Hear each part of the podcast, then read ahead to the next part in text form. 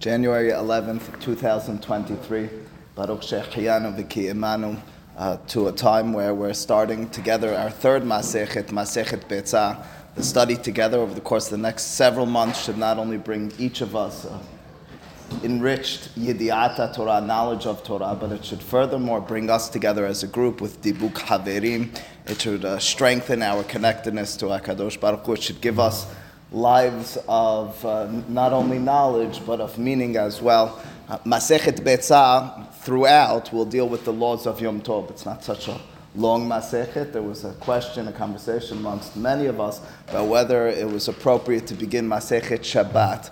Uh, I chose, we chose collectively to learn Masechet Betzah instead because it will deal with many matters, as you'll see from the very beginning, that are relevant or just as relevant to Shabbat it's shorter. It's to a certain extent a glimpse of Masechet Shabbat. And perhaps after finishing this, we'll uh, sit down again and uh, decide together we, whether we want to learn Masechet Shabbat next. But Masechet Betzah, as I mentioned, really deals with the laws of Yom Tov. So we'll encounter over the course of our study together many, if not almost all of those very relevant laws that will come up on Shabbat, on Yom Tov, and specifically on Yom Tov in contrast to Shabbat. First Mishnah begins, Besa shenoleda biyom tov. Without giving explanation yet, the Mishnah is talking about a situation where an egg is born to a uh, chicken. So there's an egg that's born on Yom Tov. what's the status, halachically speaking, with regards to either eating or even just moving that egg, using it for some other purpose on Yom Tov? Uh, why should there be a prohibition? Of course, that needs to be the first question. And the answer, quite simply, before we talk about what that word means, is one word. It's called mukzeh. The word mukzeh is milashon haksa'a. Lehaksot means to set aside. Uh, matters that are not set aside, or rather are set out of your mind before Shabbat and Yom Tov, are rabbinically speaking prohibited to consume and to deal with. That's what we call mukzeh. So mukzeh again is, is defined as something that you didn't have in mind to use and maybe wasn't relevant in your life before the day began, the night beforehand. That's what, so in a circumstance where there's a chicken, and we'll deal with the specifics on this chicken, which gave birth to a egg on Yom Tov, the question in turn will be, my mind wasn't per se on that egg. Is it permitted for me to eat? By extension, or maybe before that, is it permitted for me to handle and use on Yom Tov? It says the Mishnah, Bet Shammai Omrim Te'achel, Ubet Hillel Omrim Lo Te'achel. It's a little bit of a surprising halacha. We generally speaking assume that Bet Shammai is going to be the more stringent opinion, and Bet Hillel the more lenient opinion, and instead Bet Shammai say Te'achel, they're the ones who are permitting. Bet Hillel, in contrast, are the more stringent opinion over here. They're saying Lo Te'achel cannot be eaten. As I mentioned a few times already, this is not only per se a halacha with regards to eating, although that might be the most common usage of an egg. The Gemara, ironically, will talk about as well. Don't ask me how this is really possible. Uh, taking an egg, but don't ask me any technical detail. Taking an egg and putting it at the bottom of a bed uh, where there's uh, one of the legs is not long enough. Maybe an egg can fill that area. In other words, there's other usages. I imagine that would be difficult for us to do unless it's maybe, I don't know, an ostrich egg or something like that. But generally not going to be using it. Uh, but the question is, nonetheless, why does the Mishnah only present this law with regards to te'achel being eaten? Or not eaten, why not just say asur and mutar? It's a question that disturbs Tosafot on the top left hand corner of the page. Tosafot first answers, as I kind of was alluding to you, the simple usage of an egg is to be eaten. And as a result, uh, that's why we talk about eaten. Eaten and by extension anything else. But What else are you talking about with regards to an egg? Tosafot alternatively discusses and, and, and understands that maybe this has, and then they're not fully certain, ramifications with regards to fine tuning and understanding the opinions of Bet Shammai and Bet Hillel in their specifics, as we'll discuss in our Gemara. But that's the first. What's that? Well, that's the question. That's the question. The assumption is if te'achel, it can be moved as well, obviously. If lo te'achel, our assumption is it can't be moved either. That's the question. According to Bet Hillel, which it can't be eaten, could you somehow distinguish? It could be moved, used as the bottom of your bed, so to speak, uh, but uh, not eaten. That's what Tosafot struggles with and we'll deal with in the in the Gemara after Yom Tov. We're not really dealing with any issue at all. It's not that there, you didn't do any isur by being birthed on Yom Tov. The, No, it's not. It's going to be Asur Ad Lemosai Yom Tov, very clearly. Uh, that's the uh, first mahlok. The next two mahlokot. We'll deal with specifics of Mukseh, of course. Um, uh, the Mishnah will go on to mention two other seemingly, and not only seemingly, clearly unrelated mahlokot disputes between Bet Shammai and Bet Hillel.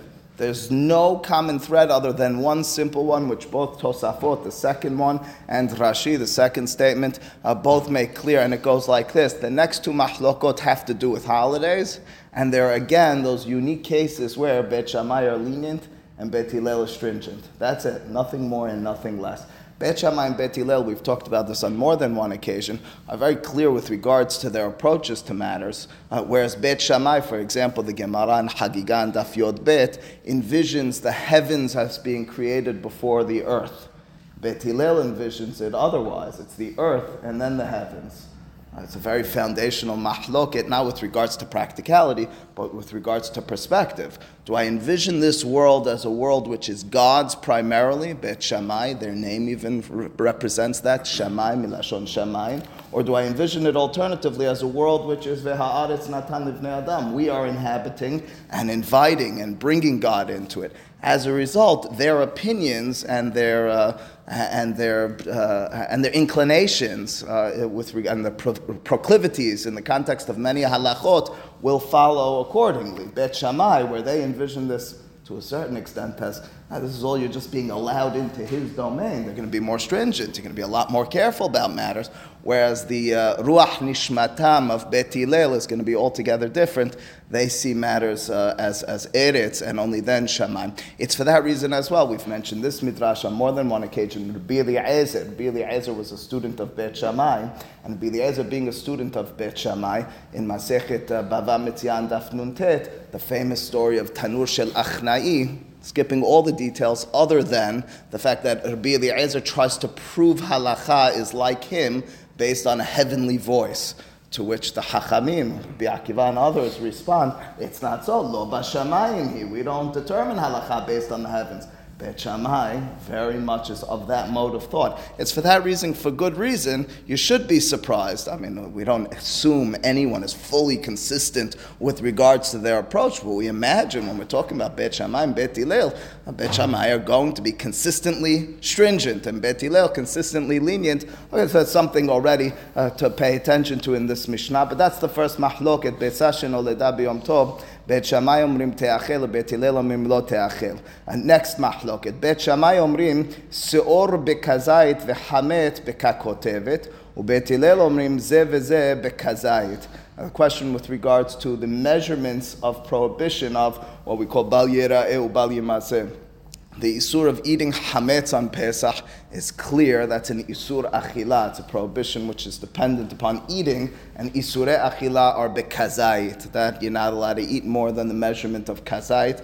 We can and will on occasion deal with what that means to determine a kazait. But in the easiest way today, we say kazait is half a pita bread or so. How we determine that uh, it looks like a lot larger than an olive. Another occasion, but that's, uh, that, that's what, what we're dealing with with regards to eating. That's not what the issue is in our Mishnah. The issue in our Mishnah is owning, owning hametz on the holiday. Maybe there are different uh, measurements. Of course, we either destroy our hametz or we make certain that it's not in our possession over the course of the holiday. Uh, what if a person does have it in their possession? What's their liability to A, punishment, and B, just in terms of violation with regards to measurement of matters that are prohibited. The Torah mentions not only an isur of bal yera'eh bal yematzeh, not having found in your possession, not having in your possession, hametz, but it also mentions seor. What's the difference between the word hametz and seor? Hametz we're familiar with. Hametz is uh, dough which rises to an, uh, a state where it's too, too long, the 18 minutes. What is se'or? Se'or is what we oftentimes refer to as a leavening agent, which means it went beyond the edible uh, state of hametz, and it's so much, I guess, hardened to a certain extent, to, to the extent that it now can and will be used as a way of bringing forth bread. It's almost used as, as, as an additive. It's a leavening agent. So seor, I don't know, is a yeast of store. It's a starter. Uh, I don't make bread, but my wife does, and I've seen packets in the home. I think that's what seor is. Uh, seor, as a result, uh, we'll discuss why in the Gemara, has different shi'urim. So Bet Shammai seor bekazayit. When it comes to the Yisur of Bal Yera'el, Bal with regards to seor, it's a smaller measurement. You can't have more than a kazait measurement of seor in your possession on Pesach. V'hametz bekakotevet. Kakotevet is a fancy word, but it means a date. That's right. And uh, generally speaking, we, we imagine measurements of rabbis as kazait and kabetza. Those are the ones we always talk about, olives and eggs. There's eggs, masech betza. But over here, there's a middle one. It's called kotevet. It's the date size. It's in between a kazait and a kabetza. For one reason or another, their understanding, we'll have to discuss in the Gemara, is that it's a larger amount, which means you're more lenient, right? Understand? which already makes sense because if we're imagining Seor as more compact, as more dense, so as a result, it'll have a smaller measurement for violation. Whereas Hametz, which is going to be a little bit more uh, doughy, a little bit more uh, airy, it'll have a larger measurement. That will be Kotevet. What's that? That we'll have to discuss. We'll have to, when we talk about Kazait and it's Mahloket, as, as is well known. These three cases will all be identical in that respect, as according to Rashi and Tosafot. Might be the only way to go. That's why they're all mentioned in this Mishnah. Otherwise, there's no common denominator. Both hametz and seor are prohibited, and the violation is when it's at the size of a kazait. Last halacha in the Mishnah: Hashochet hayav ve'of beyom tov. You see, the Torah says that on Yom Tov, unlike on Shabbat. What you're allowed to do on the holiday, you're not allowed to do on Shabbat, is you're allowed to uh, cook food, and you're allowed to prepare food. So as a result, you're allowed to slaughter on the holiday. We'll have to discuss this, whereas you're not allowed to do that on Shabbat. Of course, if it's slaughtering in order to be eaten. Um, now, when you slaughter specifically what's called haya and off, the Gemara Masechet Hulin derives this from Pesukim, that it's specifically by Haya and Of, you have a halacha which is known as Kisui Hadam. Now, Haya, as opposed to Behema, even though we generally speaking interchange them, they're very different things. Behema is domesticated animals, like uh, cows and, uh, I don't know, sheep, and uh, haya is uh, wild animals like uh, deer. That's right. Uh, that's, that's the one we all know. It's kosher and it's a wild animal. Um, that's haya. Off, of course, is referring to fowl, birds. When it comes to each of those, if anyone's ever been to a slaughterhouse or seen it done, uh, you need to do what's called kisui hadam. Uh, so that's what is kisui hadam. You need to take, and we'll discuss some of the halachot in the Gemara. You have to take uh, afa, you need to take dirt, and you need to cover the blood. That's the halacha. Why and how and all that sort of business we'll discuss separately. But here says the Mishnah, Hashohet haya be'of be'yom tov. If a person went ahead and it was permitted for them to slaughter haya or off on Yom Tov, בית שמאי אומרים יחפור בדקר ויכסה ובית הלל אומרים לא ישחוט אלא אם כן היה לו עפר מוכן מבעוד יום. So this last halacha is addressing something similar, but a little bit to the side of that first halacha. It's again addressing something that was not prepared and ready before Yom Tov. So the afar, uh, the, the dirt of the ground, the loose dirt, was not prepared for you before Yom Tov. You slaughtered on Yom Tov, and oh my goodness, I forgot to have the prepared dirt. I didn't even know I needed to have prepared dirt. Says Beit Shammai, rest assured, you didn't need to have prepared dirt. Yahpor b'deker, you can take a digging utensil, a shovel of sorts, you could dig up ground, ve'chaseh, and do a kisui. The Gemara will question, is there something specific about the digging that was problematic? Whereas Beit Hillel, for one reason or another, disagree. Lo yishhot elim ken hayalo afan mi Something's going to be wrong with the digging over here. Is it the dirt? Is it the digging? Again, the Gemara and Daf and those whereabouts will deal with the specifics of this case. But a third mahloket. So the first mahloket dispute between Bet Shammai and Bet Hillel and our Mishnah is the Betzah Shenoda B'Yom Tov. Is it permitted for consumption, by extension, for moving and dealing with on Yom Tov or not? Bet Shammai lenient, Bet Hillel stringent. Second mahloket that we had in our Mishnah is the measurements for Seor and, and Hamet. According to Bet Shammai, lenient opinion. Seor is bekazait. Hametz specifically is bekakotevet. A larger, larger measurement, you won't be liable to punishment or or to violation if you didn't have that large. Whereas Bet Hillel say it's both bekazait, even hametz. And lastly, the question is if you haven't yet dug up that dirt, which is necessary for kisui adam on Yom Tov, and you slaughtered, or are you allowed to slaughter the animal? Says Bet Shammai, go ahead. There's no problem with digging. For some reason, Bet Hillel disagree and say you can't unless you have it dug up. Go ahead. So, uh, you don't need to do kisui adam. Right. And then also kisui adam has to be done the same day. Also for kisui adam, it's supposed to be done immediately. Immediately. Yeah. Otherwise, they cannot, cannot slaughter without it. That's right, it's a mitzvah. It's a chava. Well, what happens? Umodim. Says the Mishnah, what about if you went ahead and you slaughtered? Shouldn't have done so. You're going to be in violation of mitzvah ta'aseh. You know, you have to do kisui adam. Umodim, shi'im shahat. What if you went ahead and you were shohet? Now there's a mitzvah ta'aseh. Now keep in mind, there's a mitzvah ta'aseh of kisui hadam. The Torah commands us that you have to cover the blood. Uh, what am I to do? I slaughtered, and Bet Hillel yell at you. One of their adherents, one of the students walked by, and he's your rabbi, and it's you. And oh my goodness, I can't believe we slaughtered. Now what are we going to do? She'im shahat she'achbor bedeker v'yechaseh. For one reason or another, they say once you slaughtered, now you dig up the dirt and cover it. It makes us wonder. Agrees with Bet Shammai after the fact right? In other words, after the fact. But the avad, if you lechat came and asked Bet Hillel, or an adherent to Bet Hillel, that's how you don't slaughter unless you have the dirt in order to uh, cover.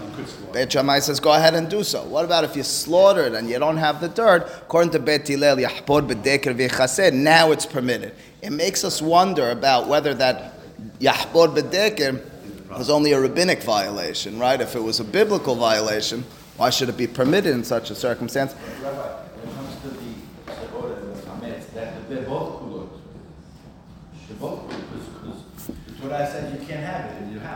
When the Torah makes bold statements and, and blanket statements, there's always measurements associated with it.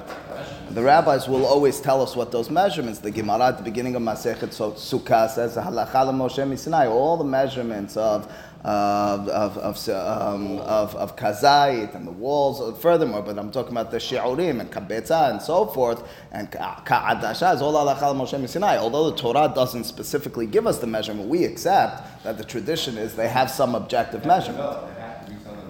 Could be. The Gemara says halacha Moshe Sinai. I won't tell you what they would say about you. Says the Mishnah over here. Says the Mishnah in its concluding statement. Um, kira Mukhanhu. And this is uh, a disassociated law, it appears. And uh, Rashi, for example, just gives us four words. He says, Bagimara ba'e maika amar. The Gemara is going to question what do these last words have to do with anything? I'll, I'll decipher them for you quickly. Uh, Efer means ashes. Kira is a reference to an oven, and mukhanu means it's prepared. Uh, what are we talking about? The ashes of an oven being prepared. We weren't talking about an oven. We haven't been discussing ashes. We've been discussing matters of preparation or not. Is this dependent? Is this affiliated with the, something Bet Shammai or Bet Hillel said? As Rashi already assured us, we're not crazy in not understanding these words and shouldn't understand these words at this point. Says the Gemara, okay, now let's go back to, circle back to that first law which was recorded in the Mishnah. First law recorded in the Mishnah, Mishnah B'Yom Tov, the mahlok between Bet Shammai and Bet Hillel. And as we mentioned in the introductory remarks, that's going to be a dispute about this mysterious concept known as mukseh. If something was not on your mind as the holiday or as Shabbat enters, that's going to be considered mukseh. It's out of your mind and rabbinically speaking, not permitted to use or to eat on Yom Tov or on Shabbat. Now, what's the situation with regards to this birth of um, the egg. Well, we have one of two options. I'm far from being a chicken uh, farmer or a rearer or something of that sort, but I know the Gemara, and the Gemara describes two situations with regards to how you would deal with chickens. People raise chickens in order to eat the chickens, and people raise chickens in order to eat the eggs. That's very clear, and the Gemara will distinguish between those two. Is this chicken with, which birthed this egg on Yom Tov, which we're referring to in our Mishnah, was it a chicken that initially the intention was, and maybe still is, to slaughter and eat, and it happens to be before the slaughtering and eating? Oh, fantastic, there's an egg as well. Or is it alternatively, I once, in all, uh, of all places in the world, lived in Mea Shearim for two years while in yeshiva, and across the street there was upstairs in a residential building, must have been two dozen chickens, which were not mavhin ben yomu ben laila. We're making noise constantly. And when we asked the uh, landlord, the owner of them, so what's, what's this about? He said, I have them in order to have fresh chickens from my mother who is uh, who's very sick. That was it. There was no fighting any longer. All we wanted was to get rid of the chickens that were very annoying. You weren't able to sleep at night. And so he said, I need them for eggs for my mother. There was you couldn't you couldn't win the argument any longer. He appealed to our emotions and lived with it for two years, at least when I was there, maybe they're still there. Um, anyway, but the, Gemara then is dealing with a situation where uh, we want to define what's the purpose of this chicken. Now, I'll tell you why it's significant. Because if the purpose of the chicken was, in my mindset, entering the holiday, that this chicken is going to be eaten, we're going to slaughter and eat this chicken. So it means that potentially the egg that came out of it as well is part of, no, but maybe it's part of the whole entity. Since it's part of the whole entity, I should say, of course it's permitted. Even if you say, oh, something has to be on your mind. I was on my mind. I was thinking about the chicken. Alternatively, if the only reason this chicken is around is like that guy had it in order to have the eggs, well, then my mind wasn't necessarily that it was going to hatch the egg this day. And maybe then I could easier, in my mind, associate this with being mukseh. The Gemara, therefore, will challenge either way you go on this, both Bet Shammai and Bet Hillel. Here continues, begins the Gemara, says, B'mai askinan, b'meh, b'mai, with what? Askinan. Anan in Aramaic means us, anachnu. Asik, even in Hebrew, esek means business. What are we dealing with? What's the case here in our Mishnah? Ilema. Ilema is a compound word. It's ilema. If you'll say, im tomar. If you'll say, obviously, if I start a sentence with the words if you'll say, you understand I'm going to challenge. If you say this, then this, right? So, ilema betarnigolet ha'omedet la'achila. Perhaps the case in our Mishnah is talking about a chicken which is omedet la'achila. It was purposed, it was there in order to be eaten.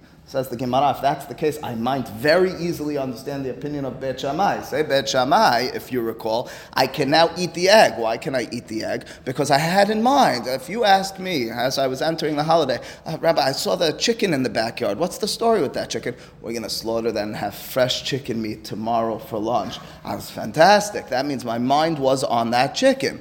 Bet Shammai makes a lot of sense. The eggs that come out of it as well, maybe it was unexpected, but the whole entity, including the eggs that were inside, uh, were being incubated inside of it, should be permitted. But what about Bet Hillel? So because I can slaughter the chicken on Yom Tov and eat the chicken, if I had my mind on the chicken and it laid eggs, it's okay. The Gemara is going to call it in just a moment uchla de ifrat. Uchla de ifrat translated as food which is separated from food. That's right. We, assu- we assume that it's food. What's that? We'll, we'll talk about the problem over there. Uh, you, you have to start thinking about all these sorts of situations. I'll give you, for example, Tosafot is already, in, in a few lines in the Gemara, going to start thinking about rain from the clouds. Uh, in other words, is that is that something you have to you have to think about carefully and find uh, you know f- finally uh, um, distinguish or not distinguish between these sorts of cases. They're all they're all affiliated and they're all questions. So says the Gemara, if that's the case, if it's talking about tarnigolet ta'omedet la'achila, my ta'amayu de Bet Hillel. So then, what's the reason? Ta'am literally means taste. Ta'amayu in plural in Aramaic means what's the taste of Bet Hillel, means what's the reasoning, what underlies their, their statement. Their statement is the, uh, is the food, uh, their reasoning is the taste of the food. Says the Gemara, it should be considered uchla de ifratu. Again, uchla means food, and ifrat, hard word to translate. I don't know if it's appearing anywhere else in the Gemara. What happened? I know, I know what it means. I'm just saying it's hard to, for me to give you the etymology here. Uh, so Tosafot on the left hand side, for example, says Perush ochel hanifrad mina ochel. The word ifrat, not, but it's not nifrad. It's ifrat, right? I don't. You say you think so? And nehar perat means the separated, and efrat in Eretz. I don't know.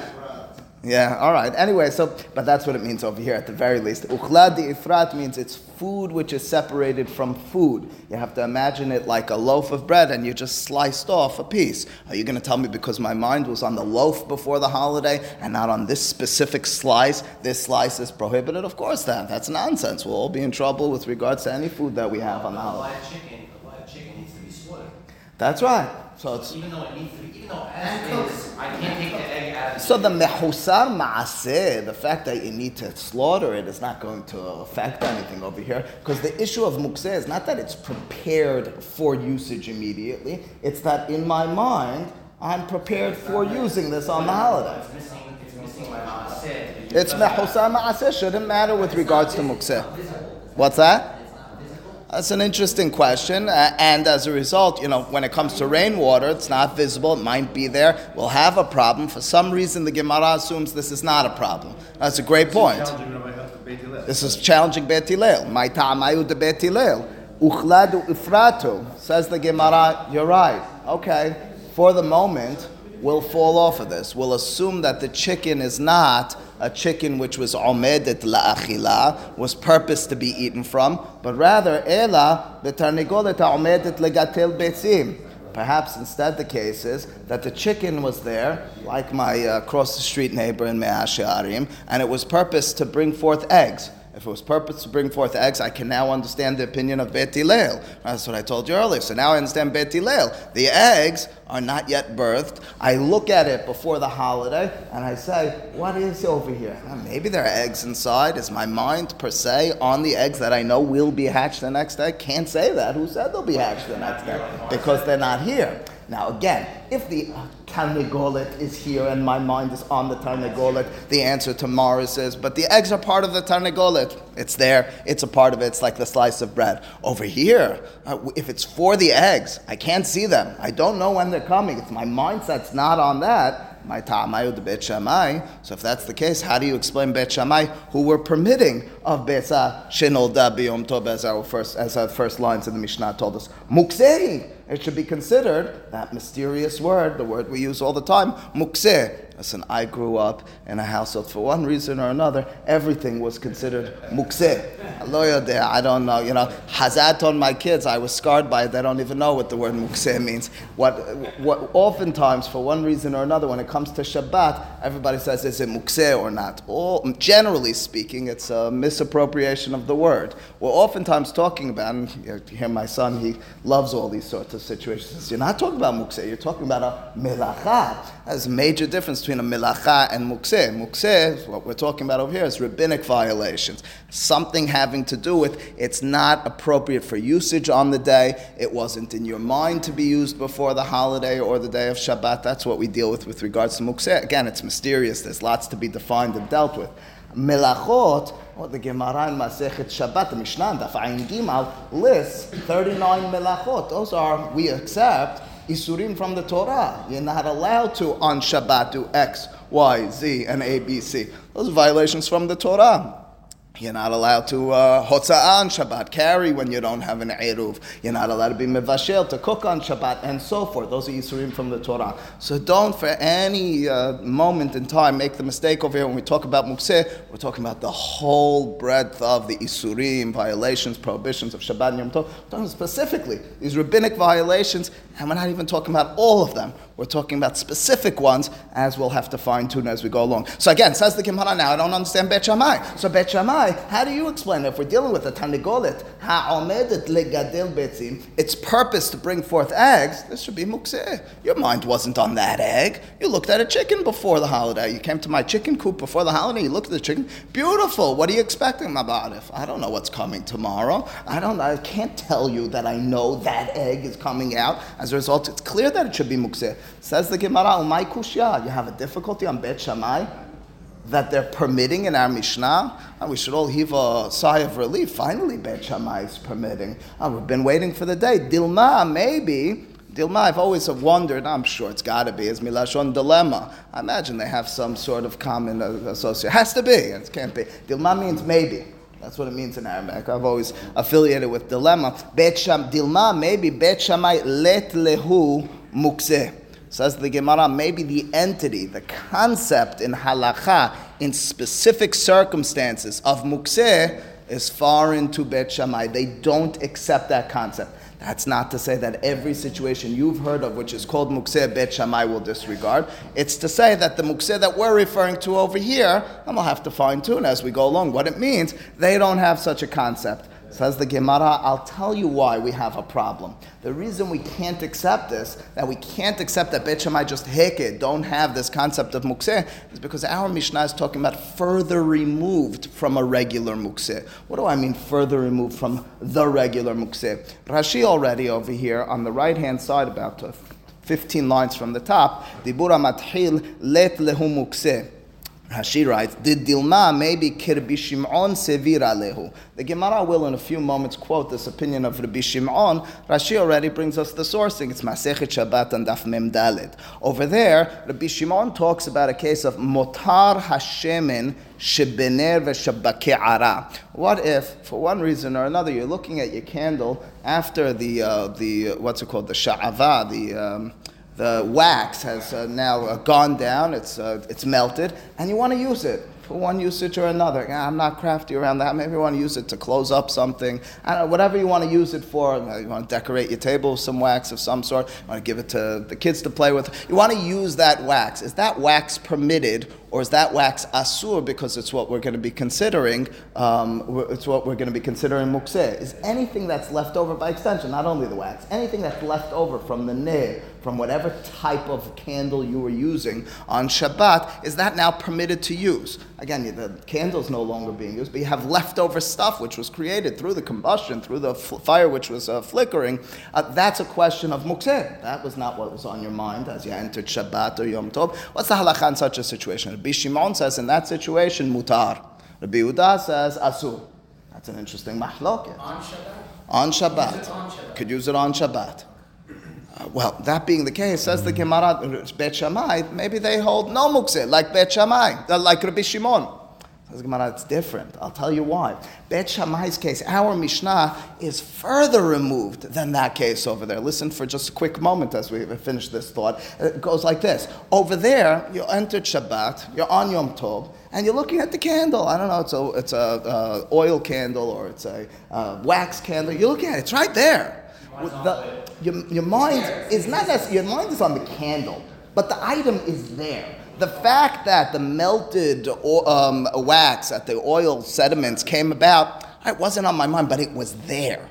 That's in contrast to, as Morris described to us earlier, this case of the egg. I entered the day, I looked at the chicken at night. There were, maybe it looked a little bit busty, uh, a little bit bigger, but I, I wasn't. Th- it wasn't there. That's what you call nolad. It's something which, so to speak, came out of thin air. That's even further removed from the mindset of a person. Says the Gemara, even if Bet Shammai accepts the opinion of Rabbi Shimon that quote mukseh is mutar, that those sorts of cases where it's out of sight and out of mind, it's permitted. That's in a situation, but it was there physically in front of you. It just didn't undergo the process to the state of being where it is. Mutar hashemen shebaner, the leftover oil after the combustion with the with the, uh, the with the uh, flicking the uh, candle. Uh, that's in contrast to our case. Our case is nolad. Says the Gemara ka salka da'atin. The reason we're questioning Bet Shammai is because kasalka atin. Salik means to go up. Da'atin means our mind. It arose to our mind to believe